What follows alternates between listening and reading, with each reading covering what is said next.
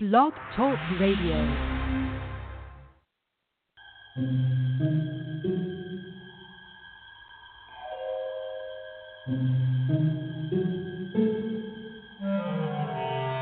Archangels, ghosts, and Bigfoot. Oh my. It's just another night for Supernatural Girlz. Real stories, real answers to life's biggest supernatural mysteries. And now for another exciting interview with paranormal experts from this world and others. Here's your host, paranormal researcher Patricia Baker, on the one, the only Supernatural Girlz.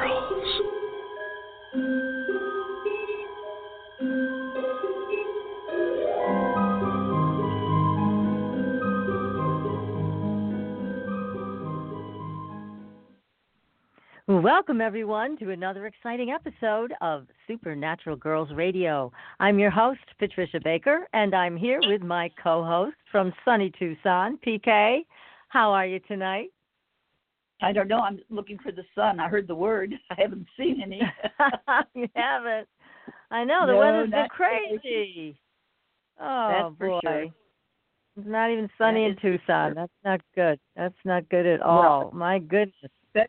Right now, where we've got the Gem and Mineral show is just started this week. Yeah. Traffic is absolutely a nightmare. You can't get around town at all. It's Uh-oh. horrible. Oh no, So- that's that's all. For that, we're impatient because it's cooler than they anticipated. The sun has been overcast today. I should say no sun, overcast. So everybody's just kind of, shall we say, there's a little road rage going on. Uh oh. Well, it's good that you're Uh-huh. hunkering down, staying inside, getting staying away from everybody. It's the safest place to be, right? Yes, and they're thankful I am too. I probably be the worst problem on the road. Oh gosh. Oh my. Well, now tell us what's happening with the numbers. Where are we today, Well, and what's coming up? What we're really looking at right now is today's a seven day, and it's all about secrets being made known, how to do things differently, about learning, being taught things, being able to teach things, all of the above, which very well goes along with our show this evening. Oh and yes. different things that are ongoing. And one of the best parts is that we're getting ready to go into a five month starting February 1st. And thank you, God, because it's all about change. Uh, there's a luck factor that goes to it, all kinds of good stuff. And there's more about the month itself on my webpage.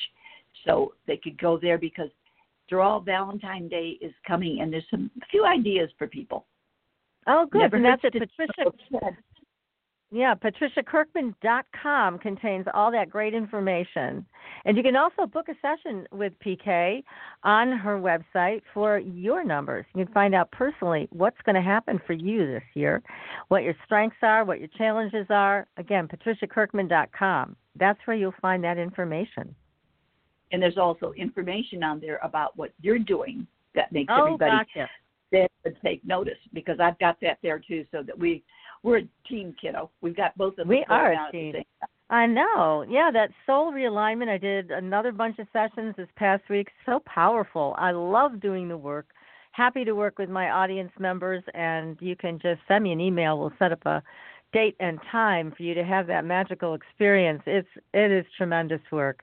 And after having been a therapist for over 20 years and a dream analyst, I always like to add tools to my toolbox and Mm-hmm. this is another one that is it's just so much fun and it also gives you a depth of insight that I find a lot of other things just don't offer. So I'm happy to do it. And again, you'll find me on the website supernaturalgirls with a Z dot com. You can shoot me an email from there.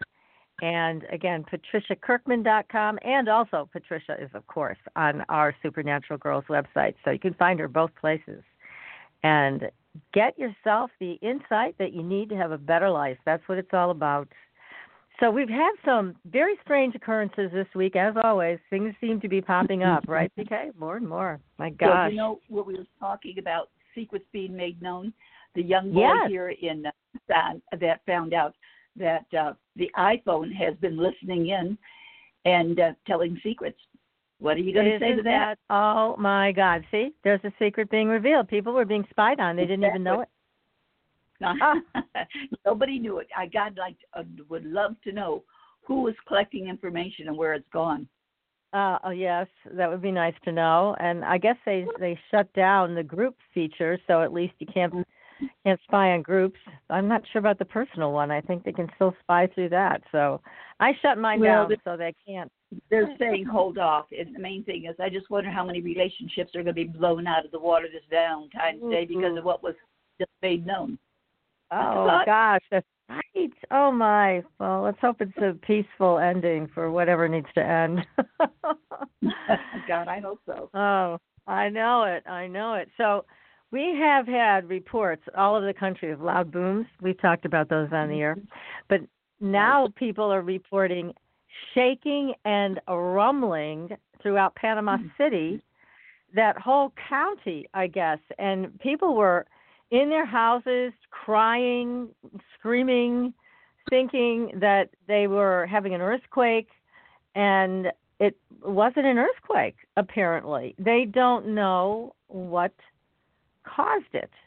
So mm-hmm. they are still looking for an answer. They don't have one, but the National Weather Service meteorologist said there was no lightning in the area or any other recorded phenomena that could have possibly caused the shaking and rumbling. And the officials with the United States Geological Service said they don't have any records of any earthquakes. So nobody knows what's happening. They did suggest that people check with the Air Force, but they claim nothing's going on at their end, so I'm not sure what that is. Maybe that secret could be revealed. That's scary. I was going to say, even where do you think they were going to tell us? Of course not. They never tell us.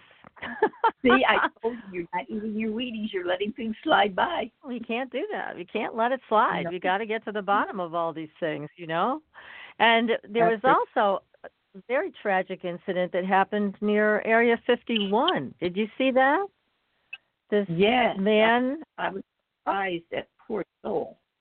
I was very surprised to see this. This man was, uh, I guess, in an area that uh, I guess they considered it a security breach at the Nevada National Security Site, in Area 51. Mm-hmm. They saw him with a silver cylindrical object and he didn't respond to the officer's verbal commands to stop, and they opened fire on him, and they killed him right then and there. Now, nobody knows that why he was there. Yeah. And or that's, that's I mean, scary. you know, I don't get it. It's like I have to say, when somebody isn't responding, do you really have to open fire to the point where you kill them? I mean, why not just like wound them and then you can talk to them after and see what's going on? I mean, this guy might have had a mental illness or something or who knows? I don't know. Of course we can't find out now, but it's uh it just seems like it's a little over the top some of these things going on with firepower but did these you know, days. Nothing was said about what the cylinder was. Did it just yeah, evaporate after him? It just said it could have been an empty can of ice house or a flashlight. Well, can't you see but that? I mean, would you be able to see that? He's not fighting you anymore. It's it should be laying right there in front of you. That's right. And there was nothing, nothing reported. Well, you know, we still have that mystery out in New Mexico that we're still digging into, and where that Belgian tourist was found dead, and then was mm-hmm. never next of kin apparently was never notified. That's still a big secret. So yeah, they love to lock these things away. And but the other thing that was such an interesting story this past week was about the North Carolina boy who disappeared. Remember this one? This is so cool. He but his grandmother. I don't this I have to say, I'm not a mother. You are, and you're also a grandmother. So I thought it was odd that hmm. this little three year old was left alone playing with two friends in the yard and the grandmother was inside. Nobody's watching. I found that odd. Now, maybe it's just me. Maybe I'm a little overprotective, but I, I just couldn't understand why anybody would leave a three year old unsupervised outside. But she it did. Different. Definitely different. Uh, yes, and so, anyways, he was only out for a short period of time, I guess 45 minutes or so, but then he didn't come back in, and he wasn't dressed for cold weather. So he, she's in a panic. They have this massive search. You know, they can't find him. They had to pull the searchers back because the weather was so bad. It was cold and rainy, and it was horrible. I mean, it was all this, this deep freeze we're all we've all been in. So Well, a couple days later, they find him. found him. Yeah. They found him in a, in a briar bush type thing, and there were stickers and whatever. How the child stayed there, and without any covering for himself, it doesn't make sense. Something's not right there. No, they they said the kid was in great condition, and Yeah. he was wet, but he was fine, and he was talking, and he was, you know. And then what did he say to his aunt? That the, that's the thing that clinched it for me, because his aunt reported that he told her that a bear took care of him for two days. A bear. Now we all know bears do not do that. And it I would have Bigfoot? it could have been. It could have been. And That's again, he was I taken. He was he was definitely taken. Now we've heard stories about Dog Man taking little children. Remember that one from the 1800s that was Right. reported in the Missing 411 uh, book, one of the books by David Paulides. But this is a perfect David Paulides case because there Mhm. is no as to why he would be in such great shape when they had to pull back the adult searchers because of bad weather. And yet he was supposedly out in this bad weather for two days. I mean, it's it's three no years food. old and no food and no water. I mean, it's just it's a typical four one one story. So another mystery. And then we posted on Supernatural Girlz website. Actually, we posted it on our Facebook page. The mysterious vanishing and death of Stephen McCarran. Now, this took place in Scotland, but again, go read the story, everybody, on our Facebook page Mhm. because this is again another typical child goes missing story found you know in places that they had searched before um but they found his socks balled up in his pocket and his shoes on. And i mean this is typical of these 411 stories. It was just another bizarre case and unfortunately this little boy was found dead. But um this is a lot to pay attention to because these kids that are going missing and adults too some of them vanish without a trace like uh the one we're looking for stacy Arras. And there Right. so far has been no explanation as to what's happened but we do think that they're they're going through portals some of them uh, others are being taken by who knows what but it's a fascinating thing to continue to watch and keep your kids safe everybody watch those kids oh god Sure, anyway, for sure. yeah, but we have a terrific guest tonight. I'm so excited. I know you are too because we both love the book. And our Oh, guest yes. tonight, she has written yet another book. She's the author of 30 books, probably more. And this one is called Crossroads of Conjure. Now, I love Crossroads, everything about Cross Crossroads, and I know you do too. And but we're going to talk Mhm. with our guest tonight about granny magic, which I've never heard of. Have you ever heard of granny magic? No, but I, I'm all primed for it because I'm a granny. You're ready for it. Okay, we're going to talk about hoodoo. We're going to talk about every every folk magic that there is with Katrina Rasbold. And she is a PhD, a professional bruja and conjure woman. And she is going to share all of the stories, all of the history with us tonight. So when you find yourself at the crossroads, you'll know what to do. Now, Katrina also teaches classes internationally, and you can find her on, on her website. You can find all the beautiful products she and her husband make. It is two sistersbotanica.com, and two is T W O, sistersbotanica.com. Beautiful website. And Katrina, welcome to the show. Thank you. It's a pleasure to be here. Well, now tell us a little bit about you, your upbringing, and how you made this journey into granny magic, hoodoo, all of these wonderful things. What happened? Wow. Uh, well, I'm almost 60, so that's a really long story.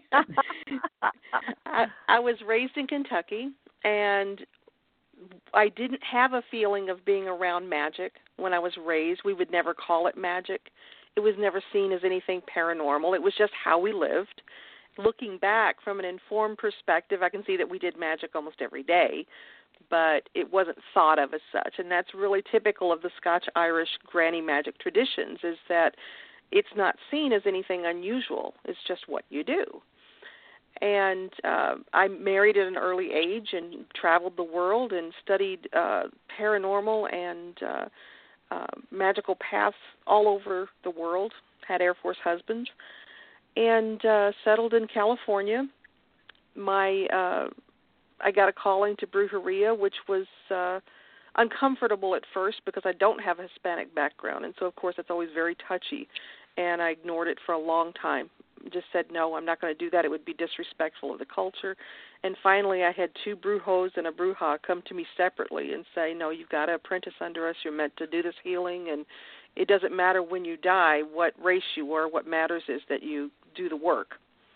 And oh, so that's my. how I became a yeah, I became a brujo many years ago. That was after many years of uh, working uh, as a Wiccan high priestess, and my husband and I developed our own spiritual path called Cusp, climbing up the spiral pathway and that involves oh. using the the eight uh, agricultural holidays that constitute the Sabbats to create positive change in your life every year. So it's been a wonderful a wonderful road getting here. Oh, how nice! And you also have six six children. My God. I do. The youngest is youngest is 19 and the oldest is 41. Oh, wow. It takes magic. it takes magic. oh, those kids never knew a day they weren't spell worked. Believe me. Boy, every mother could learn something from you, I'm sure. Gosh, that's great. So, one of the most fascinating things about magic for me and for PK, I know we were talking about this before, is hoodoo. Tell us about hoodoo and what it is, where it comes from, because you also practice hoodoo. I do. Uh, also called root work. Um, hoodoo is born of the uh, African traditional religions that came over on the slave ships. And throughout that trauma and the adjustment, the generational adjustment that occurred on the plantations, they took what was integral to those African traditional religions and made it something that applied to their current circumstances, and then they syncretized with black belt hoodoo onto the Protestant religion and throughout Louisiana onto the Catholic religion and uh, created a whole new system that has gone through many different phases and now uh, presents as a, a folk magic system that's that's very effective and uh, a lot of people are, are pushing a lot of interest in right now. And how is that different in terms of spell work from, say, Wiccan spell work? There's a big difference, you know, right? Oh, there really is, and it's a huge transition. You know, when I was raised Baptist, and so converting I won't say converting, but transitioning from Baptist to being Wiccan or being pagan was a huge step. And mm-hmm. so the first time that you say I'm I'm not Christian anymore is a really scary transitional time. And likewise, the first time you say I'm not Wiccan really ostracizes you a bit in the pagan community because Wicca is very accepted, and and these traditions are not as um, ethically accepted, if you want to say that, because they have a different framework as far as the ethics that are involved. There is no harms none. There is no um, um, real um, Wiccan Rede or anything like that that applies the threefold law. None of that is really involved. What's involved with both hoodoo and brujeria is is this act justified or is it not justified? And of course, that's something that's going to shift from person to person as to how they see it and whether or not it's justified. So, one thing that's different is there's a huge personal accountability with hoodoo and with any of these paths. Another thing because that's very different. I'm sorry. Go ahead. No, I was just going to say you make a you have a wonderful quote in here. He who cannot blast cannot bless. Oh, That what do you was intend to great. win, wasn't it? Mhm. Yes. Now, and it goes to what you're talking about with it's a little different because if somebody does something bad to a person, it sounds like what you're you're talking about in the book with hoodoo and some of these other magical paths is you decide whether to go after them or not. You can You do. with these. Yes. Yeah. It's very, um, like I said, it's very subjective, but also it's a matter. You've got to figure that all of these paths came from people who who were uh, disadvantaged in a in a very huge way, and so they had to protect themselves because no one else was going to. And the way that it was presented to me when I was struggling with these concepts coming out of being a fresh little wide-eyed Wiccan high priestess was really if someone were in your house harming your kids or harming your partner and you can do something to stop it would you not do something and uh, my answer was well of course i would and they said well it's the same thing magically if someone is causing harm to another person or causing harm to you or affecting your quality of life in a pro- profound way and you can affect that magically why would you not Mhm. Have you seen that happen? Have you seen people do that effectively so they could stop somebody from being abusive or whatever they're doing to harm someone else? all the time at least once a week Wow. I didn't expect Wow. that I do- answer, really. hmm I do magic for other people, and it's on my website. I uh, by remote work magic on their behalf. There's a lot of reasons why people might not want to do magic for themselves. They don't want it to be seen, or they don't trust themselves to to do it effectively. And so I do magic for other people, and one of the most common things is banishing or, or removing someone from their life that's harmful. Can you give us an example? I mean, obviously, you don't reveal a name, but uh, an example of something that you did to help another person with that? common one is neighbors. Uh, neighbor Oh. disputes, problems with neighbors, neighbors that are harassing, and uh, I've had several people that have asked me to do, for instance, some hot foot work, or I have what's called a GTFO working that I do, and um, it it just pushes the person away, preferably giving them a positive reason to leave. And so there's been several instances of that where you don't really know what happened, you just know the person left. And there's been times that uh, bosses have been reassigned to different toxic box, boss, bosses were reassigned to different locations. And one thing that's specific about the work that I do and with Brujeria and with root workers who do hoodoo is that you advocate for the client who's right in front of you. You don't ever presume that they're giving you misinformation. You don't ever presume that they are wrong in what they're doing. You, you're you're their advocate, and so I Mhm. don't really spend a lot of time investing in fallout. I say, okay, this person has a problem. We're going to work on it and solve it. And then, what do you? You must use certain kinds of what herbs, spells that are in in line with what you're trying to achieve. Is it a long ceremony? I mean, give us some more info on that. Give us details. It is so on the fly. You know, that is another thing that's very different from Wicca is that with Wicca you become accustomed to things like casting a circle, calling the quarters, uh, bringing in archangels, all sorts of uh, ceremonial aspects, walking a certain way in the circle. There's none of that here. Uh, there's sometimes when you're working at, at a crossroads that you want to walk a certain way or say a certain thing, but much of it is very intuitive and very experiential and we burn a lot of candles. We make power grids. We use amulets. We use representations of what's happening, such as poppets for people. We use um, little charm bags like mojo bags and things like that. There's just a huge host of things that we use washes and dirts and one thing that's very specific about folk magic is it's very visual. It's all about the effect that seeing the action has on you. For instance, sweeping something for good luck into your home. oh, Oh, that's nice. One. yeah. Yeah. usually Trying to use it. Right. It's That about sounds- what you see as you're doing it, what you smell. It's it's very sensory. You know, you mentioned that GTFO before. Explain what GTFO means because not everyone's going to understand that. Oh, it's an internet acronym, and it means get the f out. Oh. out. Okay. Just checking Yeah. because I'm I, sure I probably should have used a different example of don't know work what to there. no, that's fine. Those Yeah. my favorite words. Yeah. It's okay. Oh, that was all me. Yeah, I probably should have not done that. No, that's no, fine. That's okay. Yeah. If we learned something new. It's a very Right. visceral spell. And you know, it's interesting because you you were talking about you know how visual everything is with hoodoo and it's more on the fly. Somebody asked me a couple of weeks ago if I was uh Wiccan, and I said no, I'm not. It's too much work. I love it. I love the pageantry. I still love to be in a Wiccan circle and to see all of that ceremony. I love to be in a church service or in a Catholic mass and see all of the ceremony. It's very beautiful to me. But this is what I do on a day-to-day basis is just very what do you have in your cupboard? What are you putting together? What is spirit leading you to do? And it's very very much a, a hotline to to deity or whatever you consider to be divine telling you exactly how to manage that particular situation.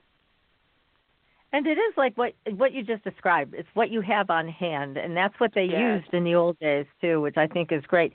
And you talk about dirt magic. What is that? Oh, dirt magic.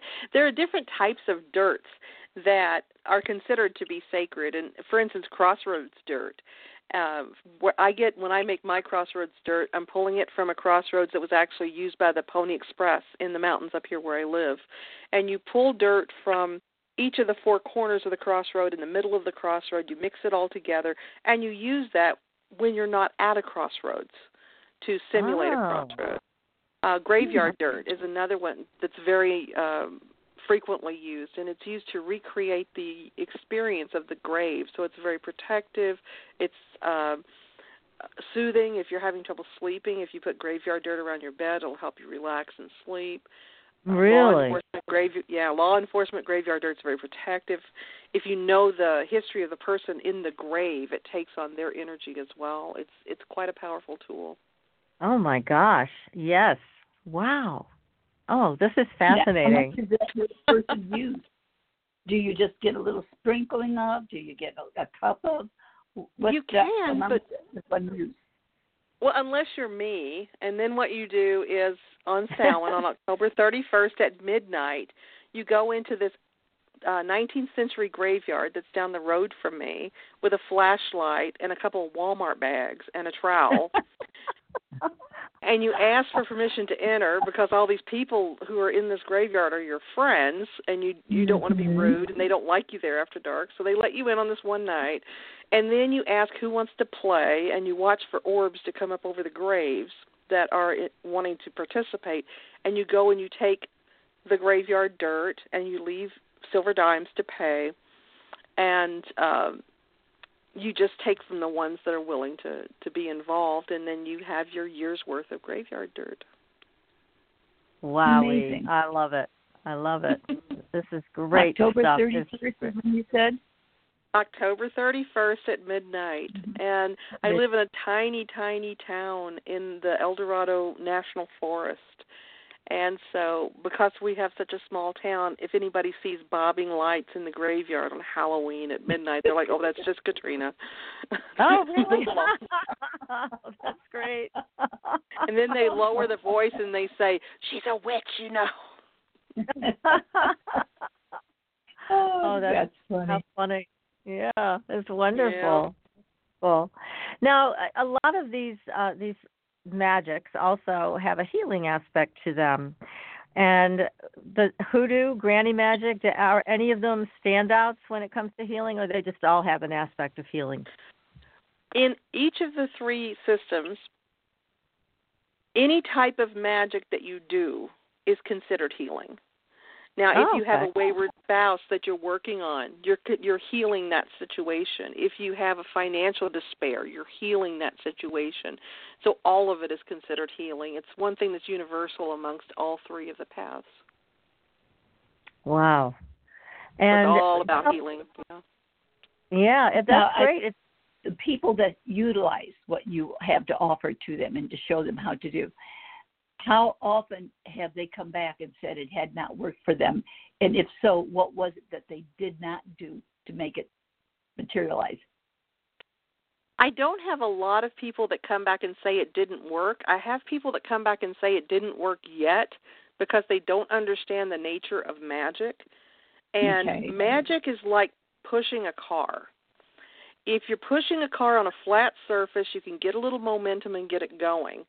If you're pushing it uphill, which is what happens if you're working in such a way that it uh, for something that's not meant to happen or something that's against the free will of another person, it's like pushing the car Mm-hmm. uphill. You know, you push and you push and you push, and as soon as you take your hand off, the car is going to start to roll backwards. And uh, if you're pushing downhill, for instance, doing magic for something that's meant to be, the car is just going to run. But I have a lot of people who want things done that are not in their best interest or things Mhm. that affect what another person wants. It's different than what another person wants. And that takes a lot of energy to influence. And so they expect that you're going to burn one candle and it's going to be done, and that's not the way it goes. Um, so I do a lot of counseling with these people to make sure that are you sure this is what you want because it's it's not an easy task to influence the will of another person, and they don't understand that's not going to happen with one little ten dollar candle. You know? That's for sure. That's Yeah. Yeah. uh, true. Well, that's one of the questions I was wondering. If a person wa- is willing, we'll say for one person, for this person to fall in love with them, they really want them to care. Person has other person has a total uh, no way in this side of the earth is it going to happen. How can you make those two combine where they each walk away satisfied? it's a real challenge and that's why I work so much and it's very insidious what I do because there's a lot of therapy and a lot of talking that goes into the counseling of the person that I'm going to be helping. And if I see they're just really determined to do this, we'll move forward with it. But they're going to get more and more frustrated because it's going to be really difficult to generate enough energy through Mhm. candle work or through magic to bring to them somebody who really doesn't want to be with them. And often this is somebody that is saying i was married i cheated on my husband he left me and now i love him and i really want him back. And Ooh. of course this guy yeah this guy is saying oh no no no we're not doing that again. So what i can do is yeah so what you would do in that case is if there's any love in that that x it's always an x they're trying to bring back. Um then you can fan the flames of that. You can try to encourage the love that's there, but building it from the ground up, I have to tell them from the beginning, is is going to be almost impossible. Mhm. Sure. that doesn't makes mean I won't do it, but I try to set them up for the idea of it might be better to do a, a generalized spell to bring love to you, so you have someone come to you that you don't have to convince to love you. Mm-hmm. That makes sense. That would be a better way to go. Yeah. So much easier. That is absolutely much easier. And now, when you work with people, Katrina, you have such a beautiful website. And can people go there and book private appointments with you via Skype or phone or something like that if they're not located near you in California? You know, I I don't do phone or uh Skype interviews because actually I have a hearing disorder that makes it difficult for me to talk by phone. uh huh. And uh so I do a lot of email work and and talk to people by Oh. email. Uh, There's a store in Citrus Heights, California called Lightweavers Academy, and I have time on Sunday there that I I meet with people and do do the limpias, which are the cleansings and the energy adjustments that we do. So I'm I'm very available. I'm very uh, um on on ti uh, I'm very right there. I'm very accessible. Mhm. Uh, also, I have a YouTube channel, and on my videos, a lot of people will comment, and I'm constantly talking to people there. I'm very accessible. That's great. Well, that's it's nice that you can communicate in the via email and still be able to counsel Mhm. them and work with them on whatever their goal is. So, talk to us about granny magic. How is that different from hoodoo and brujeria? One way that it's different is it's almost gone. Oh, Granny- no. It is Granny Magic. Uh, we have one. We have several. I'd say five or six different people who are working aggressively to keep Granny Magic alive. One of them is the wonderful uh, writer Byron. Uh, my brain is stopping. Brian Byron Ballard. Uh, who it's Byron, but it's actually female, and she's a lovely writer. She has a beautiful blog, and uh, she is uh, an actual uh, granny witch, and um, does beautiful work. But what happened is that we had isolated pockets in Appalachia where the Scotch Irish had settled, and they were very remote. They didn't have a lot to do with the outside world because of the mm-hmm. difficulty in travel. And so they developed all of these Scotch Irish magical techniques within those pockets. And it's said that the Scotch Irish traditions were actually preserved better there than they were in Scotland and Ireland because they were so isolated. So we had this Mm. beautiful tradition of granny doctors and goomer doctors and uh, power doctors developing in Appalachia. But once technology became more aggressive and reached into those pockets and travel became uh, possible, we had a lot of the newer generations leaving and we had more influx to you know in and out of those pocket areas. So we have almost none that are isolated anymore. And when that happened they began to not need the granny magic quite as much. And so it's starting to really fade away. Oh, that's That is sad. beautiful tradition. And i tell people that the most easily recognized face of granny magic would absolutely be granny clampett on the hillbillies. Oh, I loved her. she the i mean she she's it was almost always the granny women were older women. We had ones that were apprenticing and training but by the time you were mastering you were you were crone and uh you healed the village. You delivered hundreds and hundreds of babies by that time. You um made your spring tonics that you gave to people you read the omens and that's what granny clampett did Oh gosh. Wow. That that is. Now are people can people still study that like at your uh at your school or I mean is that something that they can still apprentice with someone for?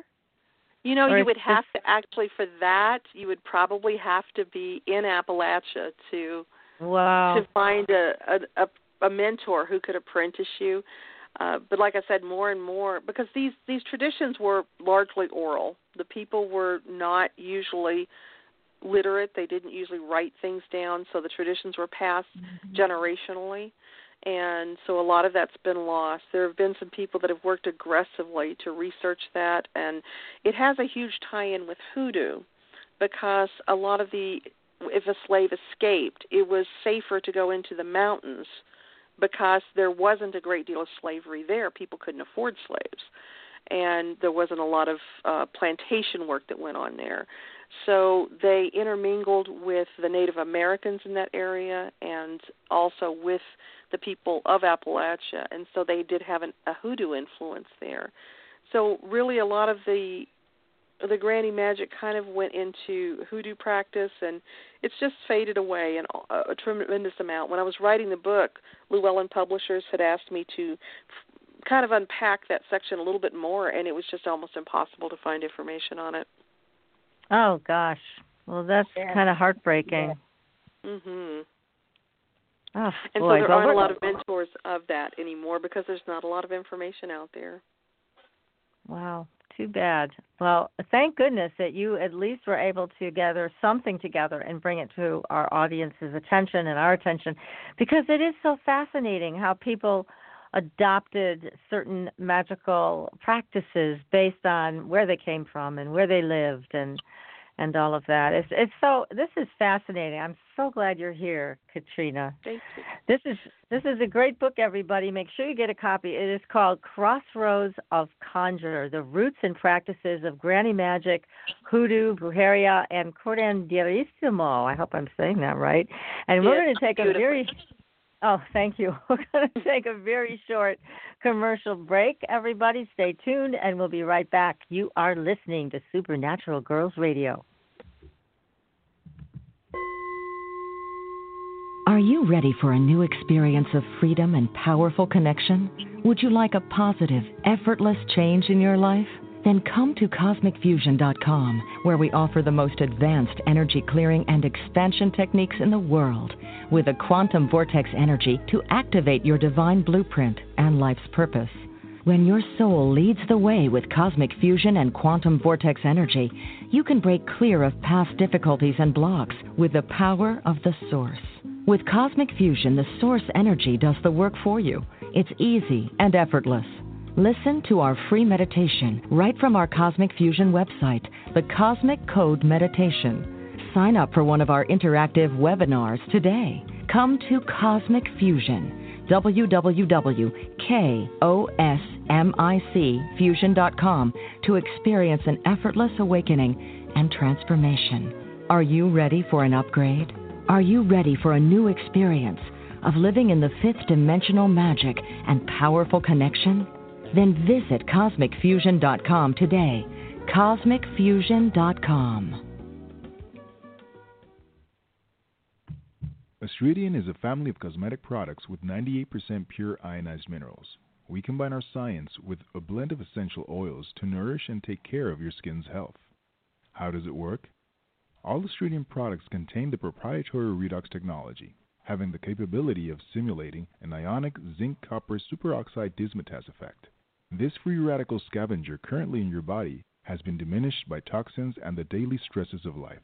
It is a perfectly balanced mineral complex that all $200 an hour dermatologists, their professors, and ancient history have proven.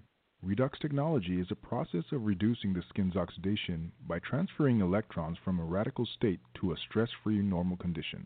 Oxidative stress is a form of cellular aging, and as science has proven, a precursor to disease.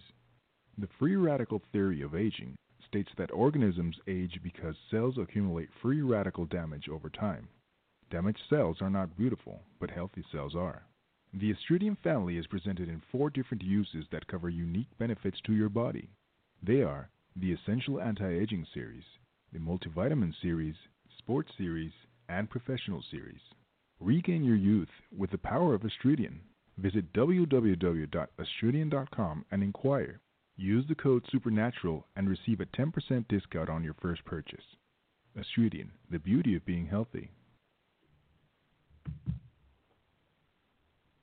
Your property tax bill. Have you seen it lately? It's frightening.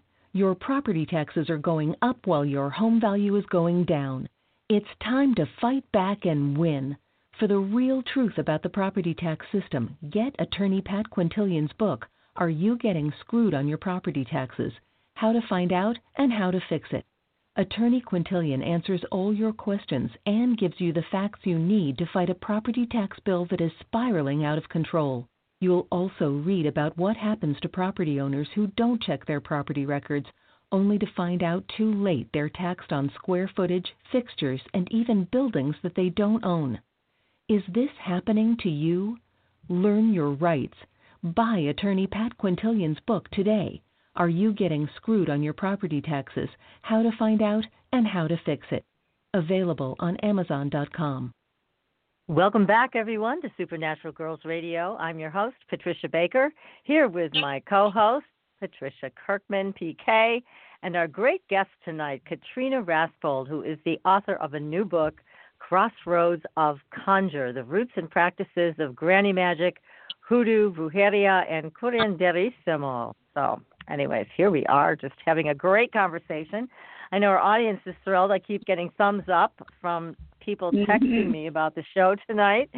So everybody's engaged and happy to be hearing about this folk magic and more. So, Katrina, tell us now the thing that we haven't covered yet is the brujeria. Tell us about that. That is my actual place of practice right now. Of all of the three, this is the one that I use the most. It's magic of Mexico. It's brujeria is, is simply a Spanish word for witchcraft, but it is also a specific type of magic. And um, I got a calling several years ago and, and began apprenticeship through three different practitioners, and now I teach classes on it and uh, practice it on a regular basis. And it's just a very poignant and personal effective magic that I enjoy very much, and the influence of the Mexican people and their the fact that this is an uninterrupted course of magic over many, many, many years is is very evident in its work. Amazing. Now, when yeah. I've heard of brujas and brujos, they are very powerful, powerful magicians. Mm-hmm. And I've heard stories. Um, tell me if this is possible. I believe it is, and you may know firsthand. But I heard a story from a friend of mine who's a psychiatrist who was at a party in Mexico with his wife, and there was a brujo there, and he stopped time. I mean, he actually stopped time, and my friend, the psychiatrist, and his wife were watching as time stopped around them, and everybody was frozen in place. And then he brought his hands together, and before he did that, he moved. So he was directly in front of someone that he hadn't been in front of before, and startled the crap out of him when he brought the the aspect of time back. But I mean, that story has stuck with me for so many years. Now, have you heard of that being able to be done? Absolutely. These these folks are enormously powerful practitioners and they devote tremendous energy, lots of time to learning this. They have grown up learning about this, often chosen as a child to learn to do this. Um, and and they I I completely believe just like I believe the whirling dervishes. You know, I believe anything I hear magically actually um, there are more things in heaven and earth than we ever dreamt of in our philosophies. so I, I completely believe it. The, the the people I studied under, I, I couldn't have been more blessed to spend time in the same room with these people, much less apprentice under them. And so I could absolutely see that happening. Yes. You could. Oh my gosh, I I loved the story, and I my friend would not make it up. I know he was telling me the truth but certainly these are very pro- powerful magicians to be able to stop time and do what they. I know there's many other things they do. Tell tell us what you do and what other brujas and brujos are able to do that we may not have heard of before. As you mentioned, there's a huge emphasis on healing, and what you're describing is almost what with the story is almost a showy display of power and they yes. don't really do that very much. It's not a, a I hate to say dog and pony show, but you know it's not really something that is often expressed in that fashion. They take all that power and energy and put it toward the healing of the person sitting right in front of them. And we do a great deal of soul retrieval work because we have people that have been traumatized so often and to such a degree that they aren't even in their bodies anymore. So we do a lot of work with bringing them back and getting them the feeling that they are safe to be here again. We do a lot of energy cleansing. We do power grids to create change in people's lives with tokens and and stones arranged into particular uh, designs mostly we empower the people who are in front of us to say here take these stones in this order or take this bag of these items keep it with you. Put this egg under your bed for 3 nights letting them believe that they can have a participation with what we're doing. But everything we do really is based in healing. It's there's not a lot of showy stuff like that. It can happen but that's not the mm-hmm. usual presentation of brujeria What's the difference between? Yeah, I think uh, that that might have happened to really. PK. No, go ahead, honey. Go ahead. I'll catch up. No, no, no. That's you go. I'll go next. Oh, okay. We can't No, see I- each I- other, everybody. That's I know it. why we're always talking over each other. The uh, the difference between the conjure products uh, that the usual pagan type of products that a person would buy in a metaphysics store, uh, how are they have the value that the uh, the products that you put together that are available through your uh, websites? What's the difference between what some of these products are that are out there? Some of them give you a question mark when you look at them, and yet I look at your page and you've got so many things to offer in different ways. Uh, how can a person tell uh, what you have to offer and say, shall we say, a Johnny come lately may offer somewhere else? How do they know think- what, what is where to go? I think it's really about what you feel when you're looking at, or uh, if you're in a store touching the product. Does it feel alive? Does it feel as though it's conveying some type of energy? And one of the tragedies of hoodoo specifically is that when we had the emancipation, a number of the slaves rightfully so, went very far north because that's where jobs were and they could work there. And the the black laws that were in place in the South were so untenable. There were horrible conditions even after slavery.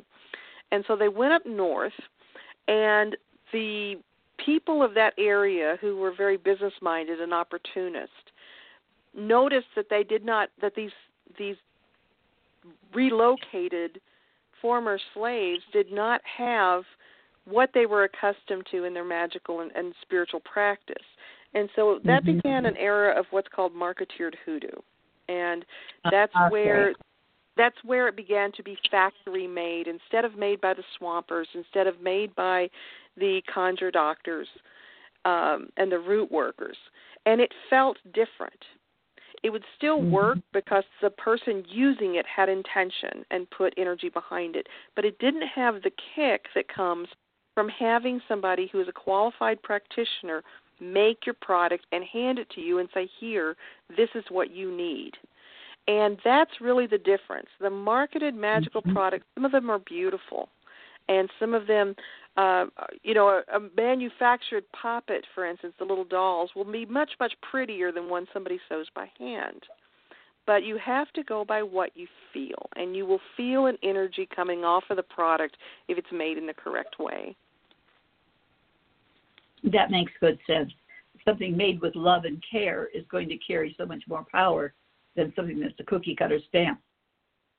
It is, and so much of it is just factory made now, and that's just a shame mm-hmm. that you know you order an oil and you're just getting something that has coloring in it and doesn't have any herbal matter. It's not really addressing the energy of what's happening. It just smells right. Mm-hmm. Yeah, that's Sad. a big difference. Very big difference. Yeah, what I was going to say is that I think this Brujo may have wanted to show this person a little more about what's possible because he was a psychiatrist. I mean, here he was, uh, and I think he needed to have his mind opened a little more. So I think that display probably had some healing behind it. And I think it probably did. Yes. Yes, and another based thing on what too you're saying. That, another thing that people often don't know, especially um, those those of us who aren't very accustomed to the Hispanic community, is that the brujos and the brujas are maligned. They they're not in favor with the community. They are the last resort. They are seen as very powerful and therefore feared. And so you really kind of go to them in the dark of night to solve your problem when you've tried everything. There's another branch called, and you've mentioned it a couple of times, the curandismo is the actual healing practice. And the way that I describe the two is that curandismo is seeing a problem that's manifesting physically and suspecting there is a spiritual component. Brujeria is seeing a problem that's manufactured spiritually, and you think it might have a physical component. So oh. brujeria approaches strongly from the spirit and from the magical aspects. Curanderas and curanderos heal the physical body. They are okay. revered. The curanderos and the curanderos are very revered in the community, whereas the brujos are shunned. How interesting. So, so when somebody isn't feeling well physically, they would feel like that would be the first place they would turn to the curandero. Yes. Ah, right. Interesting. If they want to um, say stop the spouse from cheating, or they want to um, get even with this person or that person, then they go see the brew brujo. I see. Yeah, because I've heard that they're the brujos and the brujas can be quite feared. So, uh, and you said uh, they're actually shunned in some ways. So, do they have their own little group, or, or what happens? Are they do they just live alone and they don't have friends? I mean, how, what's it like for them in life? You know, in some ways, it's like it was in Appalachia. In Appalachia, they feared witches in a profound way. They feared witches beyond what some of us as children feared witches because of the fairy tales. They were really terrified of witches.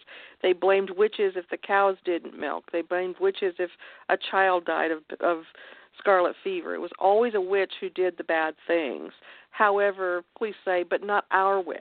Our witch is really wonderful. She heals, she helps us. She's the sweetest woman you would ever meet, but all those other witches are bad.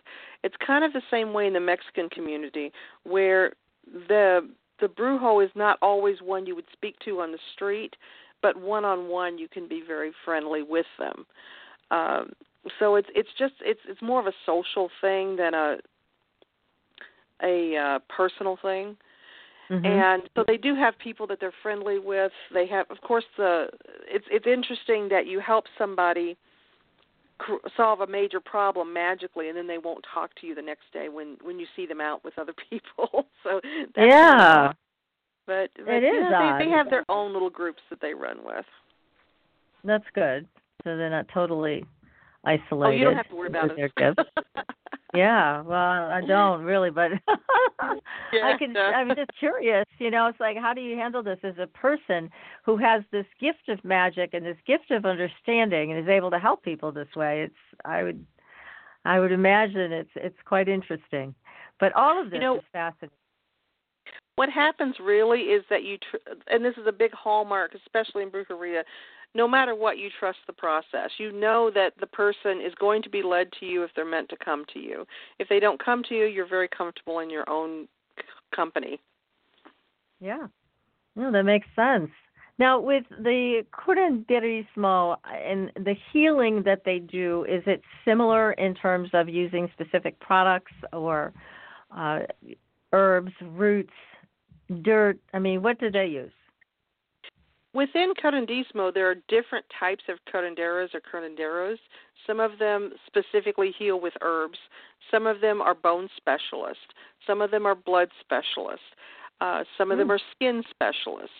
And it's almost like the traiteurs in in New Orleans and the Louisiana area, where they have very specific things that they. There's also the curandera total, which addresses everything. That's somebody who just knows how to do it all and they each have their own methodologies of what you know what modality they're going to use and it's it's varied but it's very similar to just basic folk healing They can address any physical ailment that you bring to them. So it doesn't matter what it is. So you can go to them and say, you know, I have arthritis or whatever, and they will address that with whatever tools they think will work. absolutely in fact for many many years even into the 1900s um in the southern United States, often it was easier to get to a curandera than it was to get to a hospital or to get to any type of medical facility. And so they were frequently used. And many of the uh, people in the medical field, in specifically in southern United States, such as Texas and Arizona and across, you know, that the areas where you have a huge Mexican population, absolutely will condone the use of a curandera. That that they know exactly what they're doing. I'd rather go to a curandera than go to the hospital. I think hospitals are very dangerous. They are. I they really are. do.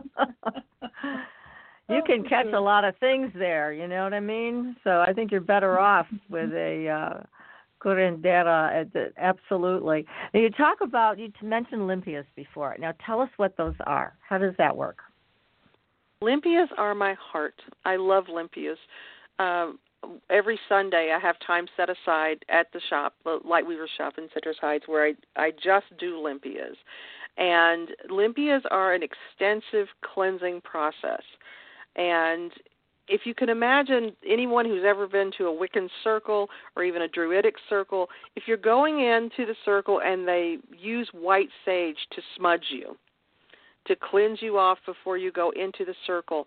It's like that if you were to amp it up by about a hundred times. Oh we my. use a lot of we use a lot of white sage. We use uh, a wood called Palo Santo. We use sacred sprays. We use stones to really cleanse the person. And another thing that is very effective is we use an egg, just a regular raw egg, and we have the client blow on the egg, which conveys their life force into the egg. Because the egg is considered to be a living cell, when we rub this all over the client, any impurity or any attachment or any uh, possession or anything like that that has gotten into the client doesn't know the difference between the client and the egg and goes into the egg. And so we can remove it. I've had eggs break and have blood in them, be completely black, um, have all sorts Black. of entity looking uh, rises coming up out of the yolk. We use easily a dozen eggs every Sunday, just cleansing people out. Now, in hoodoo, we do a practice which is rolling the egg, which is very different. It's just a general roll roll down the body to cleanse. With brujeria, we scrub them with the egg. We we coat the egg in holy water or maybe some Florida water and just scrub all over their body with this egg. Then we lay them down and we do an energy movement where we get two practitioners, one at each end, to just push energy through the person and just snowplow out anything that's blocking their energies. Gosh, I hmm. wish we lived closer to you. I would love to. Well, come I here on do a them by remote as well. You do. Oh my you goodness. can absolutely do them by remote. Yeah, That is so wonderful. it's an was a mention amazing experience, an incredible experience. Sounds it. There was It a just- mention of having an egg under the bed. What what is the purpose of that? I'm sorry. Can you say that again? There was an issue of having an egg under the bed. What would be the Oh. purpose of that? After we do the limpia, typically what we will do is break the egg into a little mason jar and close it up, and then we read the egg to see what it looks like. Sometimes by intuitive leadership, we are told to give the egg in the jar to the client. They then take it home and put it under the the side of the bed where they sleep to draw more impurities out over the next 3 nights. And then they break the egg and get rid of it. What's the best way to get rid of it? Ha ha ha ha ha. Uh, traditionally, what traditionally you would release the egg into a moving body of water that is moving away from the client. What we do is we flush it down the toilet because that is a moving body of water moving away from us. Mhm. That's so easy. that's how I rec- yeah, that's how I recommend that most people um release their eggs. It's just to flush it. yeah. Oh my goodness. I, have you taken Otherwise- pictures, Katrina, of Oh, any yes. of these eggs that turn black and look like little entities and things like that? I'd love to see them. If you could send them, I'll, I'll post them. I mean, it just Oh, sounds like such absolutely. a, it, a Yeah. incredible transformation and and actually a big healing for these people to get rid of these these things that have lodged in their energy system somehow. It really is. And what I always tell people is when they're looking at the egg, this is not what's wrong with you. This is what was wrong with you 10 minutes ago before we pulled it out with an egg. And it's very relieving to them to see that something has actually happened, that that something has been removed, that it wasn't all in their head, so to speak. And uh it it seems very healing for them to see the egg and, and see what what came out of them. So we always show them the egg put it under light, talk to them a great deal about it.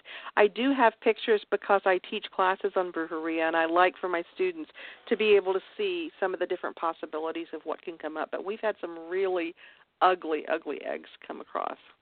Wow. Oh my gosh, I'd love to see pictures. That is so cool. Now, you mentioned Louisiana and obviously New Orleans. Uh, what about voodoo? How does voodoo fit into all of this? It's over time through Hollywood representations and TV, we tend to associate hoodoo and voodoo as the same thing. And even though they're both coming from African traditional religions, they are different practices. As they present right now, voodoo is a religion, and it's a very dedicated religion. It um, it has a lot of the the people who are voodoo priests and priestesses and who are involved with voodoo will sometimes spend days in ritual.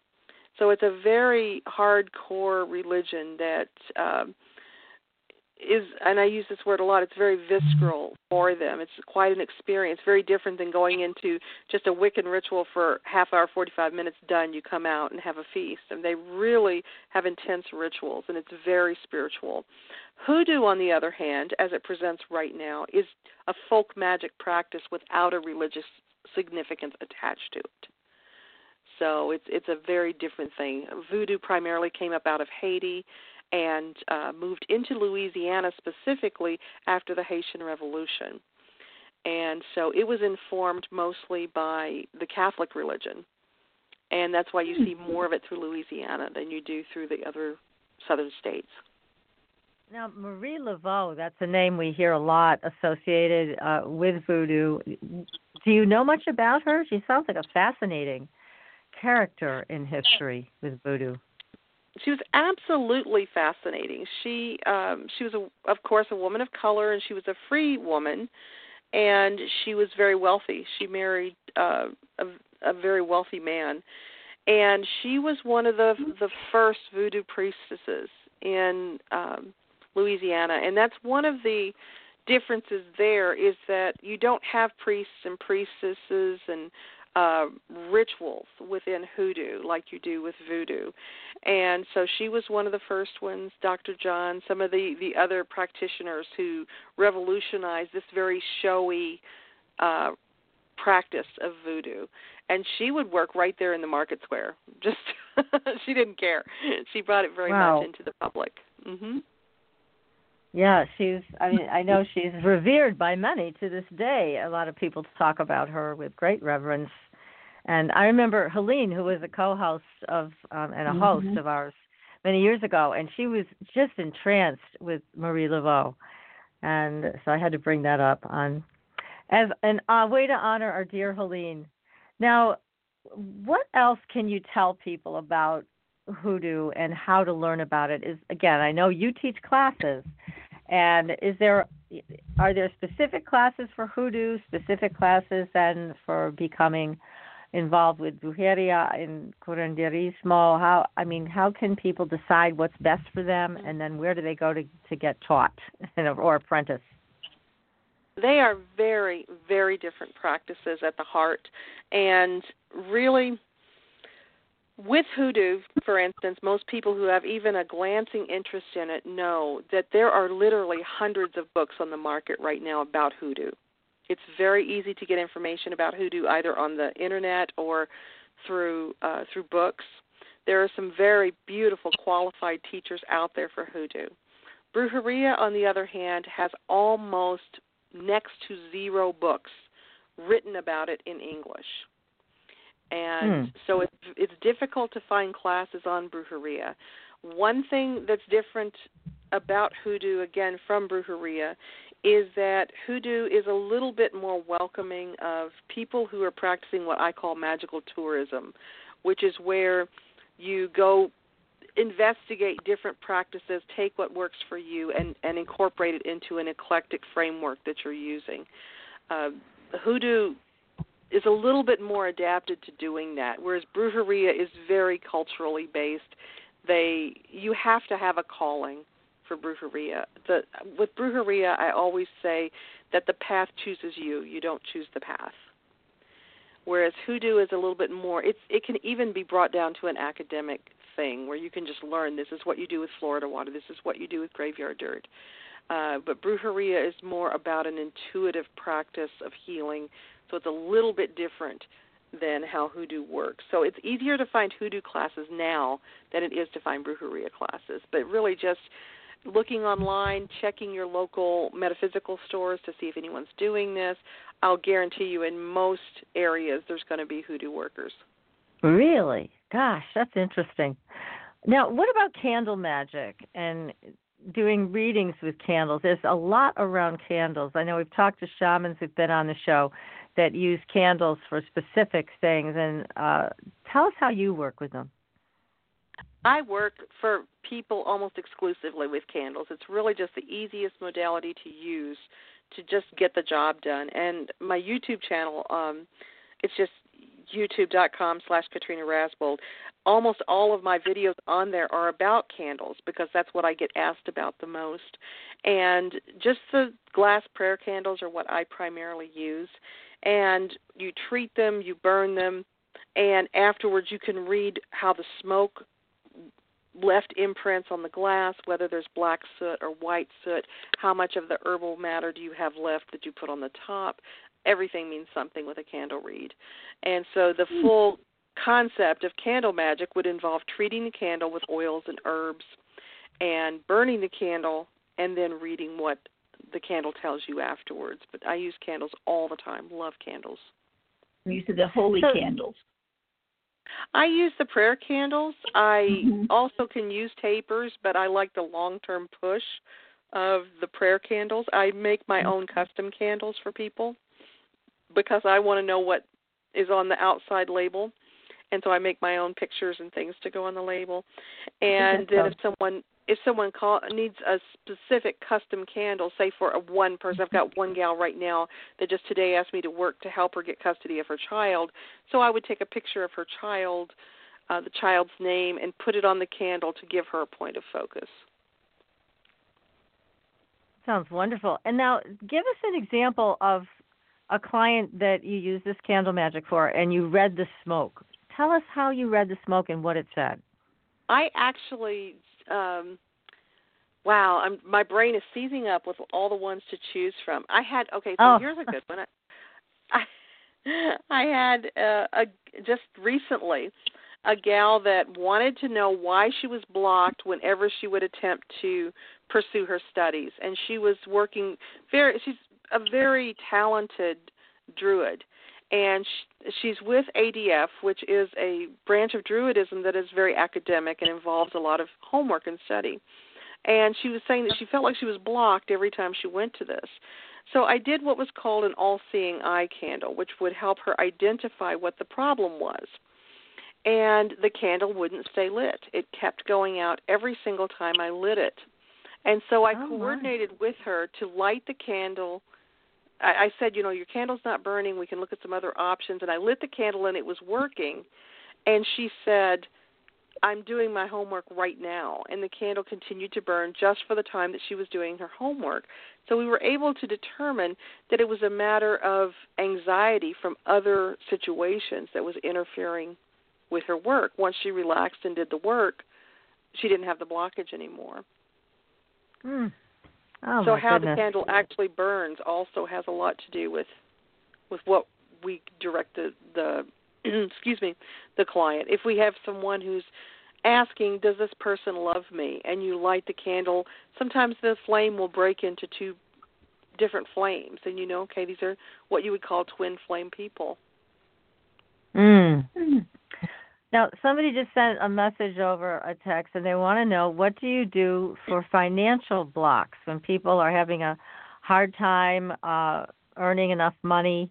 What what do you do for can? I mean, I'm sure you must use candle magic for that too. And what does the smoke tell you? Give us an example of somebody who helped with that. Sure. Um, two different things to think about for money. One is that if we have a full cup, which if we're having financial problems, our cup is not very full, but there's hopefully something in there, then we can't have room for flow. So when we are having financial problems, we always want to give and put out there even a little bit.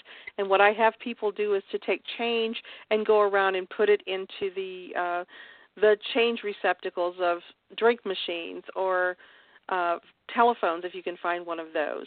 I have people put a dollar bill under the seat of a shopping cart. Things like mm. that. Put a, just even less than five dollars. Put it out there and say that that's your seed money and that it's growing more and will come back to you. With candle magic, of course, there are money drawing candles that you can use. There are candles that you can get that are for creating prosperity and uh, amassing savings. So it really has to do with how you are approaching that financial situation. The main thing is you don't want to come at it from a position of wanting, which is a tough thing to do. When we come into magic with an idea of what we're missing, tends to make that grow. It tends to make that feeling grow, and we want to help that feeling. So usually I just have them focus on not what they don't have, but what they want to bring in the abundance, the prosperity, the uh, affluence. Just picture money coming in from all different directions. I use green candles for money, and usually we'll put some showers of gold oil on it, a little bit of green or gold glitter, some money drawing incenses, and light that sucker up. And just imagine that you are just overwhelmed with money. So you want to think always positive, always what you do want to grow, not what you don't want to grow when you're working it. That makes sense. And as far yeah, as the smoke goes, when mm-hmm. we're talking about the soot, black soot around the inside of the candle means that you're hitting resistance, that there's problems with this, that it's it's having trouble going through. White soot means that you have divine assistance, that your angels, your spirit guides, God, goddess, divine influence is at play there. Well, that makes it interesting. Yeah. All right. You mentioned using a green candle. What colors mm-hmm. are, are best to use for relationship or for assistance of others? Is there specific colors that work best? The good news is that white is the presence of all colors rather than the absence of color, and so you can use white for any purpose at all. Otherwise, you oh. just use basic candle magic. So if we were looking at relationships, we would want pink or red if it's a romantic relationship. Pink tends to be a more um, innocent, romantic, sweet relationship, whereas red is more passionate. We could also go for a yellow or an orange because that's joy and happiness and just an overwhelming, feeling of being provided for and feeling comfortable and confident. And those are always great aspects to a relationship. And what about for healing? What colors do you use for healing? I like blue uh, blue con- and blue and purple convey some of the highest energy because of for all of the years uh, that royalty only wore those. They were very expensive dyes to make, and so for many many years you you could only wear blue. And this really kind of started with Henry VIII. You could only wear blue or purple if you were royalty, and so that conveyed an access to the highest level of medical care. And so within our DNA structure, we kind of have an, an attachment of blue and purple with healing. Also, with blue, it's a, a peace of tranquility, and we're not usually very peaceful or tw- tranquil if we're ill. So that's a good cut. Those are both good for healing. Again, the oranges and the yellows for vibrance, happiness, joy. You can even use pink if you're trying to heal a skin wound because beneath the skin surfaces, most health, healthy tissue is pink. Mhm. What if ah. a person has passed on and you you want to give them assistance in their journey? I would always use purple or white for that. Okay. That's good. You know, because that's really going to talk to that crown chakra, which mm-hmm. is the mm-hmm. closest egress we have to our higher selves. And so we want to be working at a very high level if we're if we're helping spirits along. I have another question from our audience, and they want to know what candles to use to increase their own psychic abilities. Again, purple. Purple's the way to go for that. It absolutely will wake up that higher, the higher two chakras. That's really what you want to get going. Is that third eye chakra and your crown chakra to open that up and get it to flow purple will and then just sitting with that candle and that's the other thing you know people always ask me should i just light it and let it go or should i burn it and put it out um it you'll be intuitively led how to burn it but if you burn it straight down you're going to at some time walk away from it and the more you sit with that candle and really push yourself into the divine working of that candle the stronger your magic is going to be so in something like psychic development I would light it for an hour, two hours every night and just sit there with it, opening yourself up to those divine processes. Oh, that's great information. That's wonderful. Now, have you also worked with fairy magic and have you had any experience with the fairy people? Oh, it's so amazing you ask me that. I've I've got to admit something that's painful for me to admit, and that is that for Uh-oh. probably 20, 25 years, I completely scoffed at fairy magic. I thought that was just so unicorn. Just oh, that's adorable. ha ha. That is so sweet. Then 14 years ago, I moved. Oh gosh, 15 years ago now, I moved to the mountains. And when I say I moved to the mountains, I mean we have no commerce in this town. You have to drive 25 minutes to get a gallon of milk.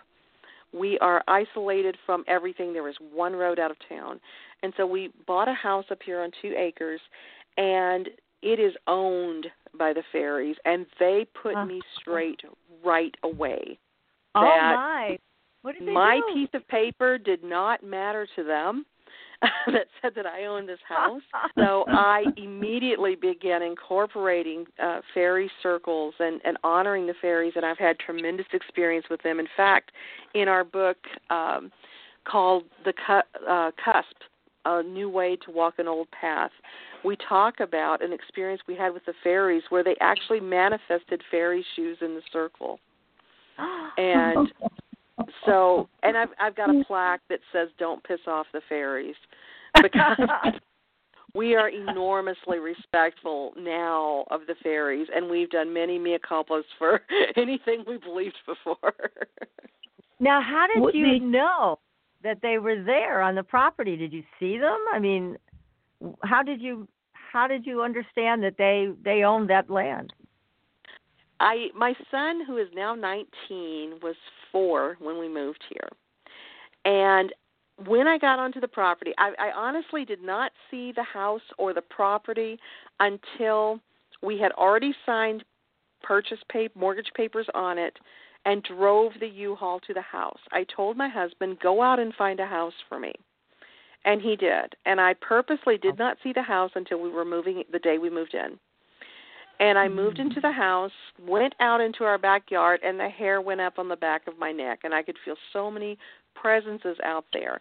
But they were not the typical, oh, look, this place has a few ghosts here, or this place has some unusual activity. No, they were very specific, frenetic little presences. And I was working with it for several days, and my little boy came to me and he said, Mom, did you see the fairies? And I thought he was talking about this huge wave of dragonflies that we had had come through. And I said, "Well, honey, those are dragonflies. Here, let me show you a picture of them." He said, "No, no, no, no." He said, "They're only dragonflies if you look at them with your eyes." Oh my goodness. And I thought, "Oh my gosh, we have got a freaking fairy infestation here." and so I had I called my at the time I had a very active circle and I called them up and we're about 90 minutes from them and they all came up and we did a dedicated fairy circle and put out little cups of milk and honey for them and uh little shiny stones little things for them to play with. And the next morning when we went out there were two little orange shoes about oh a quarter of an inch long. And i've got pictures oh of one of them in my book oh, and i was like, well and i was stupid and i picked them up and took them inside and thinking, oh, these have been left for me. And then the next few days when I went outside, there was just this radiant hostility out there, and I realized I wasn't supposed to take the shoes, and I put the shoes back, and they were gone. So why did they leave little shoes for you then, since you weren't supposed to I, take them? I think they got drunk off the milk and honey and forgot them. like, where are my shoes, and why does this broad have them? Oh my gosh. I'm curious. How could you be so brave as to tell your husband to go out and find you a place to live without ever seeing yeah, it? that's that's bravery. I've got a great husband. I tell him true. go find me a house or go find me a car, and he'll do either one just fine. oh my God! You gotta love it. Well, you're living right, Katrina. There is no question, no question about that. Now, Mm-hmm. where can people see the picture of the fairy shoes? Which which book is that in? We wrote a book called CUSP, C U S P. It stands for Climbing Up the Spiral Pathway. And Okay. that is the book that outlines our spiritual path that we developed and that we've practiced for 20 years now.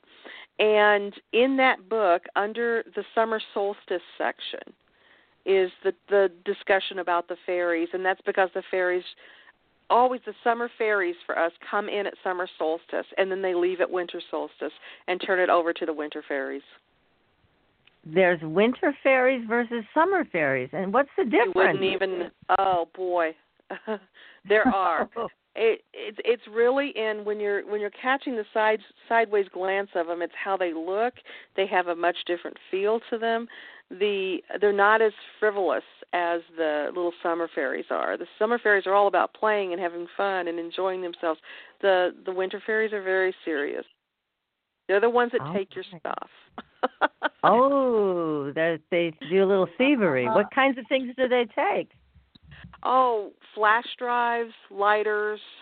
Um, right now, I'm missing the doll, one of the dolls that I use for remote limpias. They've walked off with that. And oh my goodness! sometimes you just you just have to kind of have the come to Jesus meeting with them, where you say, "Look, here's a bunch of pennies and some glass marbles. Give me my stuff back." Wow. Well, at least Yeah. you know what to Yeah. trade them with, you know, to get your stuff back. So it's oh, that was shiny some trial and error. Yeah, That let me let me tell you, they they don't like raisins. They don't like raisins. Okay, no raisins Found that for out. fairies. All right. I put And- yeah, I put raisins out in the fairy circle, which is quite a distance from my house. I mean, it's way out in my main circle, out by the Earth Labyrinth. And I put a pile of raisins out there. And I tell you, when I opened the door the next day, every single one of those raisins was on my doorstep. ah, Oh, for heaven. so that was their way of saying, "Hey, we don't want your raisins. No raisins. you can keep them." No raisins. So when when you leave out milk and honey, does the Mhm. milk and honey disappear, or does it? You just know the energy from it has been taken. I wish it was just energy. Oh no, they have a frat party. When you I leave it out in little goblets, maybe seven or eight little goblets. And when I go back out the next morning, those goblets are knocked over and the um you know, anything I put out there is scattered all all over the place. Oh my goodness! So they do have a party there. That's hilarious. I love They it. do. Oh my goodness. Oh my goodness. Now, your son, does he is he still able to see them? I haven't asked him in a while. He's 19 now and works in a sporting goods store. So who knows? Okay. But he re- he does remember saying that, and he does remember seeing them at the mm-hmm. time. But he's a spiritual little guy, so I'm going to guess probably. Yeah. Oh my. Oh, What an amazing experience with those fairies. As you have so many great stories to tell about them. You should do a book just on that. They probably wouldn't like that very much. They wouldn't. Oh, so you have to keep your mouth No shut about them too. Uh oh. Plus, I don't want to turn into the Cottingley girls, you know. Oh yeah. Yeah, that's right. That's right. Oh my goodness. Well, it's funny. Last last week I was in the laundry room and I I heard this flute music and it was very enchanting, and I thought, where's that coming from? And because I knew my husband was downstairs in the basement somewhere, and I'm up on the third level, and I'm hearing this music, but it was it was uh, it's the only word I can think of to describe it, Katrina. It was absolutely enchanting. So I walked out in kind of a fog looking for this music, and then I realized that it, nobody was playing it in this reality. And I have a little fairy altar, and that's where it was coming from. And it, it was Um, it was a beautiful moment. I really enjoyed it, and I was very grateful. if you have something that's missing, which is strange, my mother gave me her diamond earrings, and I've had them for years, and all of a sudden they've disappeared. I can find them nowhere at all. I've been through everything, every possible place. How does one check out if how they've walked away or gone away or whatever? Because I know they weren't taken, taken. They were taken. Does that make sense? my my go-to on that, I actually on my website I have a candle and some oil that is to entice the fairies to give you your things back. But my go-to is always Saint Anthony. Um, Mhm. he's he's an absolute pimp for finding things. If you you just say the words three times, Saint Anthony, Saint Anthony, please look around. Something is lost and now must be found. And then you redirect your attention off of the item and do things completely different uh, from from focusing on the item. And almost always it'll pop up. ah, that's wonderful. I'll tell well, you, you got to try that, PK. I well, unfortunately, we are out of time. And Katrina, thank you so much for an absolutely delightful time this evening with you. Again, the name of the book, everybody, is Crossroads of Conjure The Roots and Practices of Granny Magic, Hoodoo, Brujeria, and Curanderismo. And Katrina's website is Two Sisters Botanica. Make sure you go dot com. It is a gorgeous website. She has lots of things on there that will will absolutely pique your interest. And Katrina, thank you again. We've got to have you back. We have so much to talk about. Thanks again. Thank you so much for having me. It was such a joy to talk to you, ladies. Thank you. Oh, it was a delight having you, dear. Yes, thank you. Good night, everybody. Thank we'll you. be back next week. Mm-hmm. See you on the Blue Highway. Good night. Thanks for listening. Tune in next week for another radio adventure with Supernatural